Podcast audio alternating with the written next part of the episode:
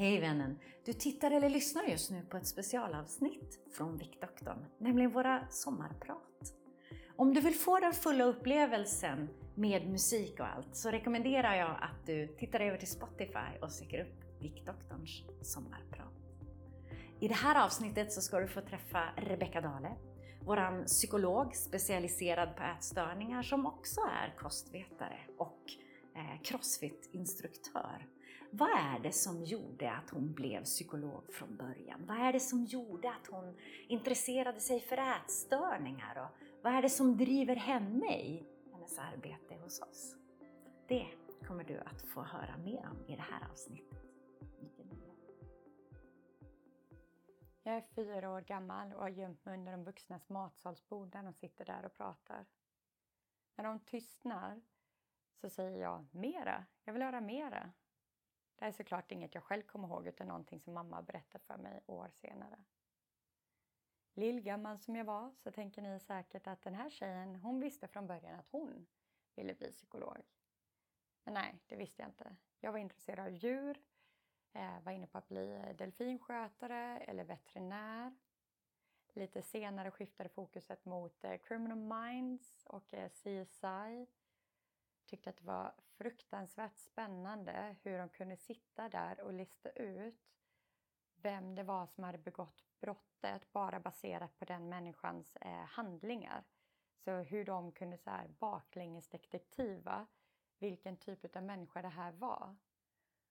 Började också då tänka på, men hur blir vi egentligen som vi blir? Vad påverkar oss som människor?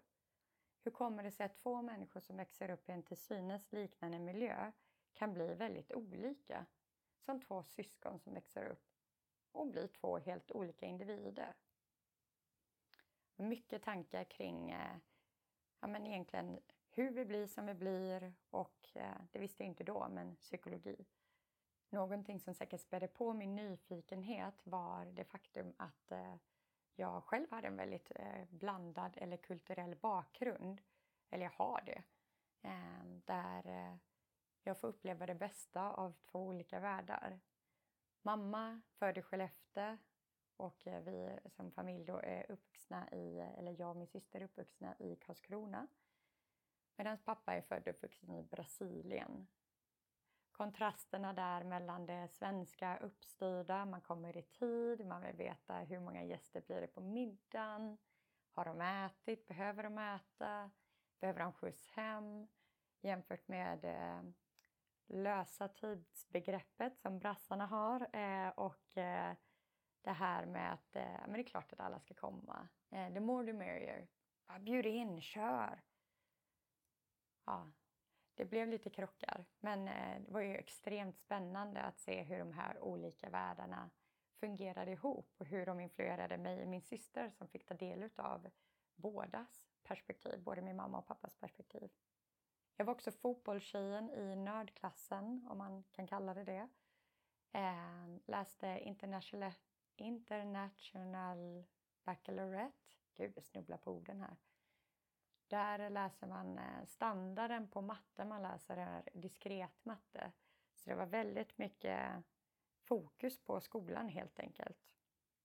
Och där kom jag, fotbollstjejen, som tog eh, skolrekordet i bibtestet och men, eh, la hela min fritid på att spela fotboll. Jag tror att fotbollen var extremt viktig för mig för att det gav mig en social tillhörighet. Jag hade en väldigt skyddad miljö där jag blev omhändertagen eh, utav de andra i laget. Jag fick ju lära mig hur man jobbar tillsammans som ett lag, hur man fungerar med individer eh, utav olika åldrar, bakgrund eh, och eh, ja, men, tankar kring hur vi ska spela, hur vi ska interagera. Så det var väldigt, väldigt värdefullt och jag är väldigt lycklig lottad över att eh, ha haft de här olika delarna i mitt liv. Både den blandade bakgrunden och fotbollen. Fotbollen var också det som förde mig till USA. Jag spelade fotboll för en eh, skola. Skolan var en eh, historiskt svart skola där 95-97 procent av eh, eleverna hade etniskt eh, svart bakgrund. Och där, ja men vi i fotbollslaget, vi kommer kanske mest från Europa, Kanada och Kalifornien. Eh, så det var också första gången jag fick uppleva att vara en minoritet i ett mikrosamhälle, vilket jag tänker är väldigt värdefullt att få uppleva. Låten som ni kommer få höra, det är eh, min coach coachs favoritlåt, eller det var det, eh, och det är Party in USA.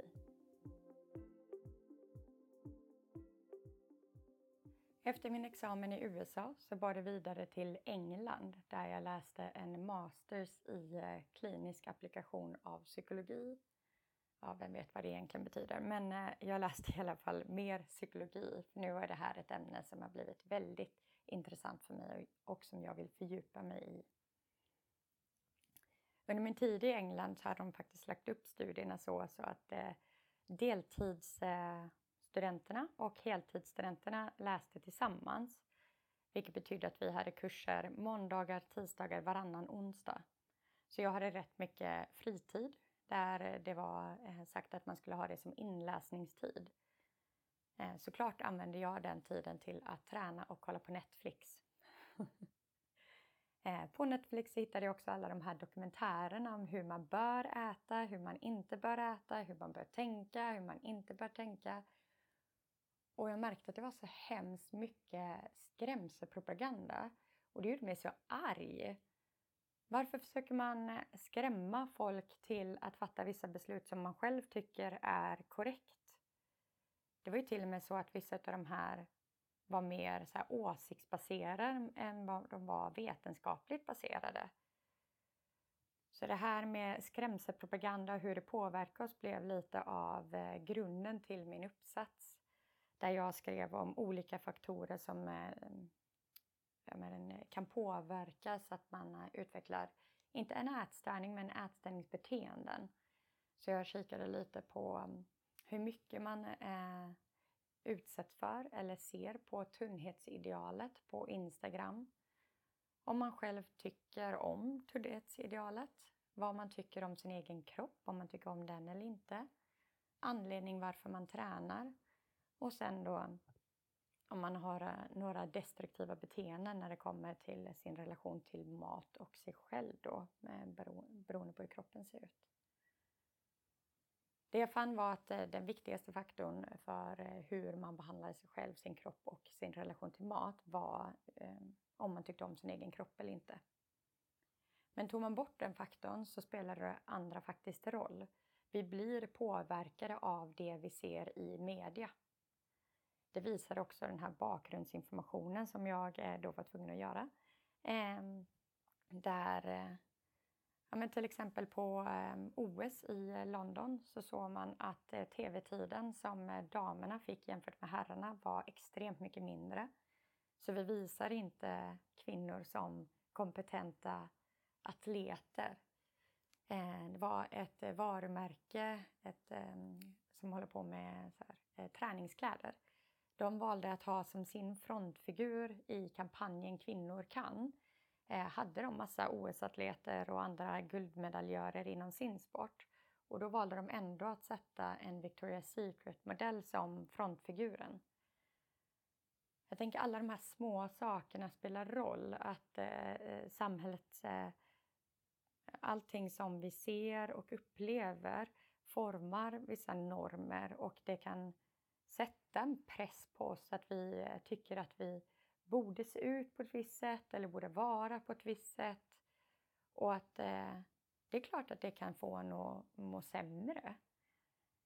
Um, den här låten som ni nu kommer höra är just det här med pressen. Vad förväntar andra sig av mig? Och jag tänker att eh, det säkert är många som till någon nivå har suttit med de här tankarna att eh, jag måste göra det här eller andra vill säkert att jag eh, ska göra det här. Jag behöver göra det här för andra, för andras skull eller kanske för, för ens egen skull, att bli accepterad av andra. Kommer från en Disneyfilm och den heter Surface, Surface Pressure. Jag har alltså fortfarande inte bestämt mig för att bli psykolog. Det jag ville göra var att doktorera inom socialpsykologi för att se mer då. Hur påverkar vi människor varandra? varför gör vi det vi gör? Hur påverkas vi av vår miljö? Som jag då märkte att vi blir extremt påverkade även om vi försöker vara medvetna. Ehm, men några saker som eh, bidrog till den här kringelikrokresan till där jag är idag var några lärdomar som jag fick längs med vägen. Så under min tid i USA så började jag under somrarna arbeta på psykakuten hemma i Karlskrona. På psykakuten så fick man då möta människor när eh, de eh, ja, men akut mådde sämre helt enkelt och fick eh, försöka stötta på det sättet som, som man kunde. Det var här jag såg dels att eh, psykisk ohälsa kan drabba vem som helst och eh, att det lilla kan göra så mycket.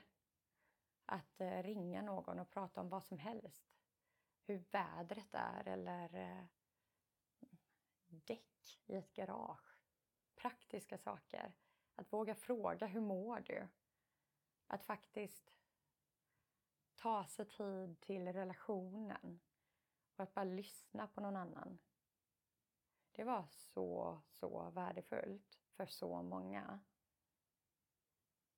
Och jag tänker att ofta viftar vi bort det där lilla för att vi kanske tänker att vi vill lösa någons problem eller ta bort deras lidande när vi kanske bara egentligen behöver sitta där med dem och bara visa att vi finns här. Vi är villiga att lyssna.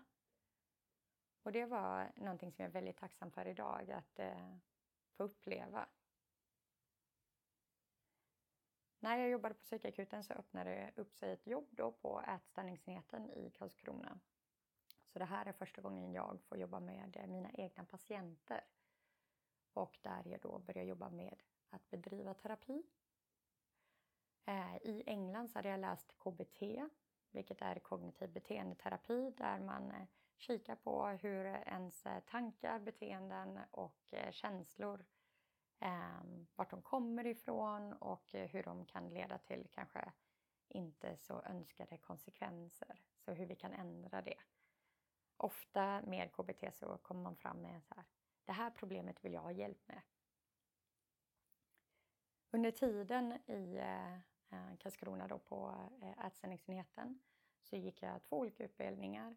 Där den ena var en eh, bemötandekurs där min kollega faktiskt höll i den. Och eh, det handlade väldigt mycket om DBT, eller själva bemötandet i DBT. Där eh, andan är att människor gör så gott de kan men att alla kanske inte har de bästa verktygen för att hantera livets olika situationer. Det var faktiskt en kvinna som, ehm, jag tror Marsha Linnen, ja, någonting sånt. Eh, hon utvecklade eh, teorin DBT eh, för att hon, hon själv hade mått väldigt, väldigt dåligt under en längre tid. Och hon hade inte fått bra hjälp i vården.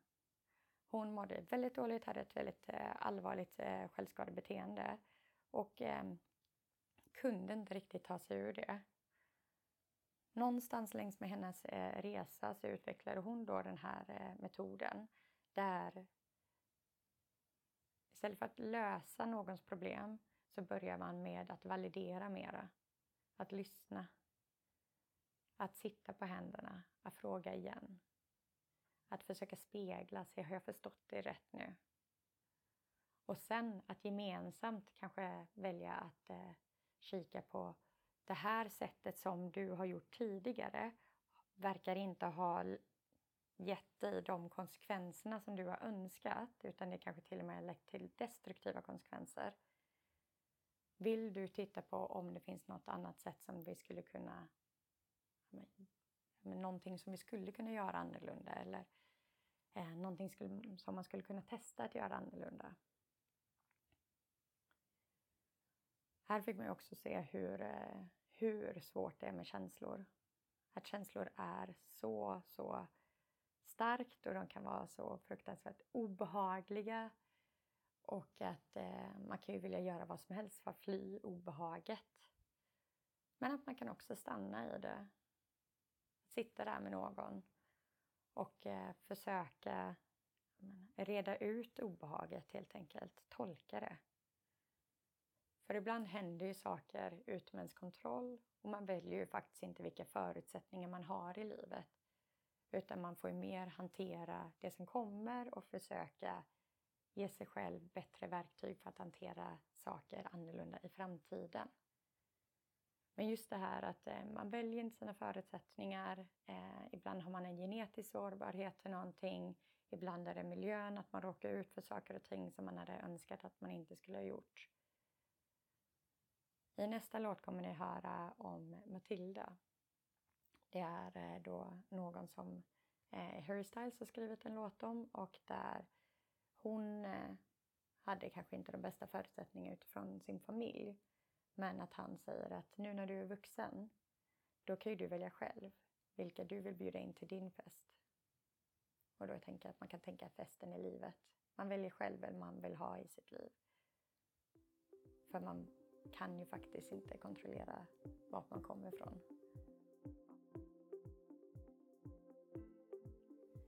När jag jobbade i eh, Karlskrona så tog jag reda på eh, hur jag skulle kunna bevisa min kompetens som jag läst utomlands. Och eh, det kunde jag göra. Jag behövde först då göra ett kompetensprov för att bevisa att jag har kunskapen om allt som man läser under psykologprogrammet i Sverige. Sen var det ett prov specifikt för hur man gör en fallkonceptualisering heter det, så hur man analyserar och behandlar med hjälp av KBT. Och sedan en intervju.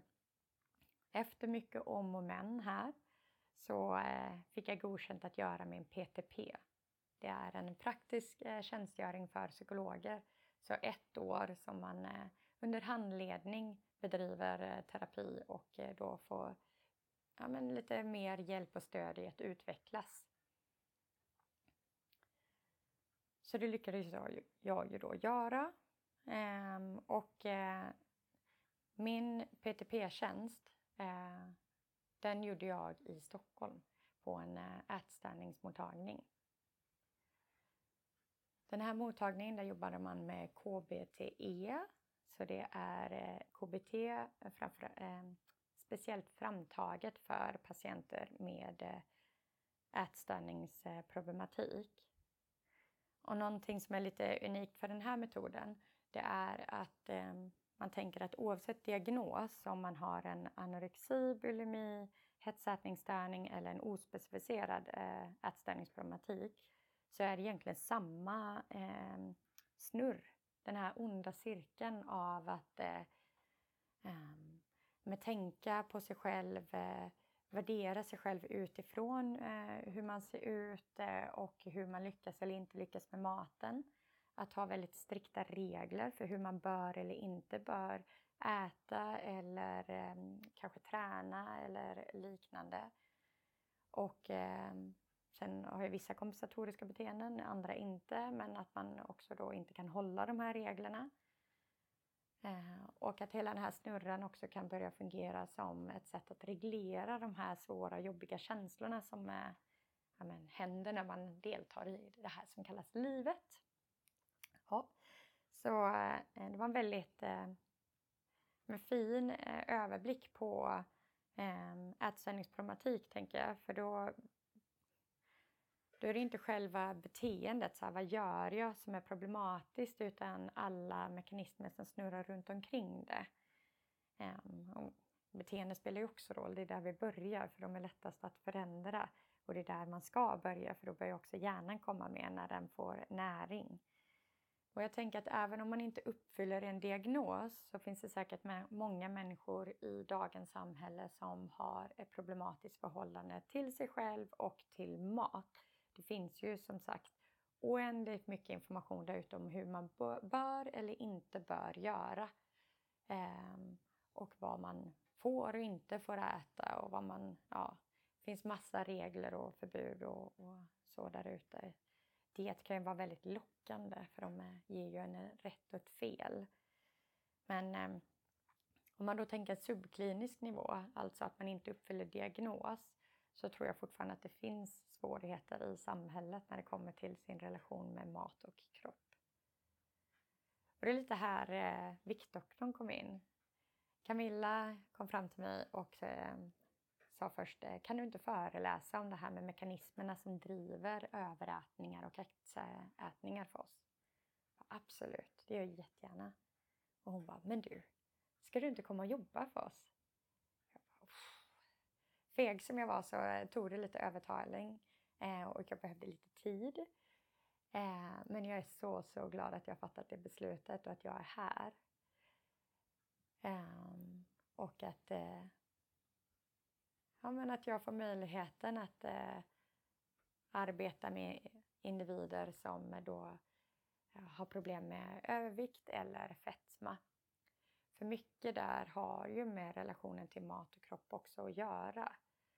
Och de här eh, snurr, den här onda snurran av eh, hur vi eh, tänker kring oss själva, vilka regler vi sätter upp för oss själva, om vi inte kan hålla dem och så vidare och så vidare. Det är ju relevant här också. Någonting som har blivit lite av ätstörningens kampsång, om man kan kalla det det, är låten Scars to your beautiful av Alicia Cara. Um, så det är denna ni kommer höra härnäst.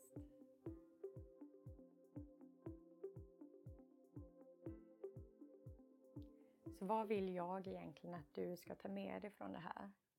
Från min långa resa kring krokiga väg till legitimation och till Viktdoktorn.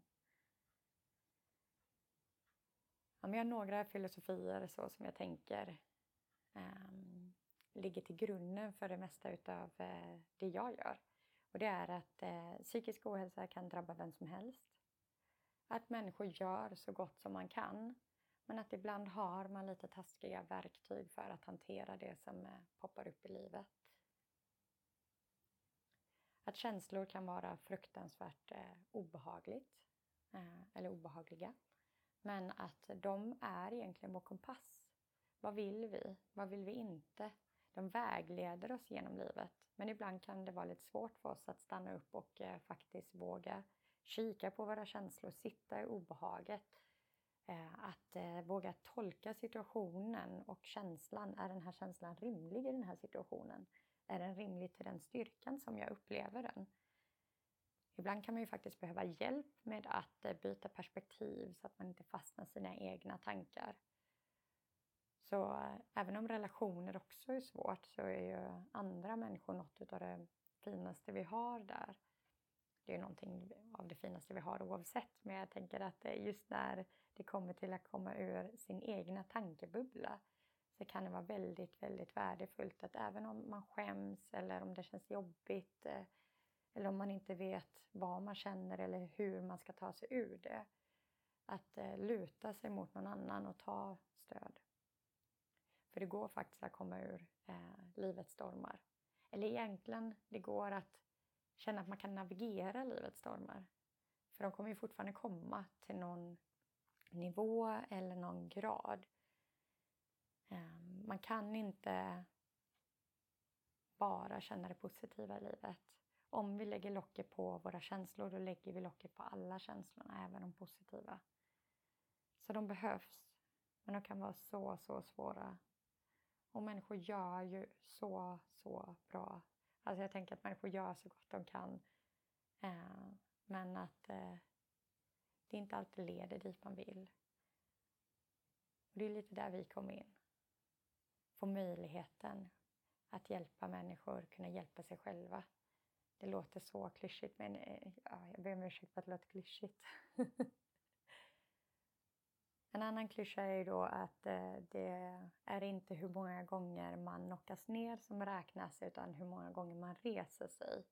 Och även om det låter väldigt klyschigt så finns det någonting fint i det att eh, vi kan resa oss, ta hjälp av din omgivning för att resa dig. Ett eh, misslyckande är bara ett misslyckande om man inte lär sig någonting från det. Man kan utvecklas och eh, ja, men, göra annorlunda i framtiden. Så våga möta obehaget. Och tillsammans kan vi ju resa oss igen. Nästa låt är Fire On Up.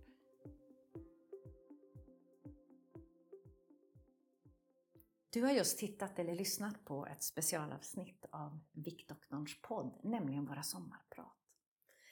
Har det här väckt intresse? Blir du nyfiken? Vill du veta mer? Vill du komma i kontakt med oss? Eh, vill du att vi ska meddela dig varenda gång vi kommer ut med en ny podd? I sådana fall gå in på viktdoktorn.se podden och skriv upp det där så hörs vi snart igen. Ta hand om dig. Hejdå!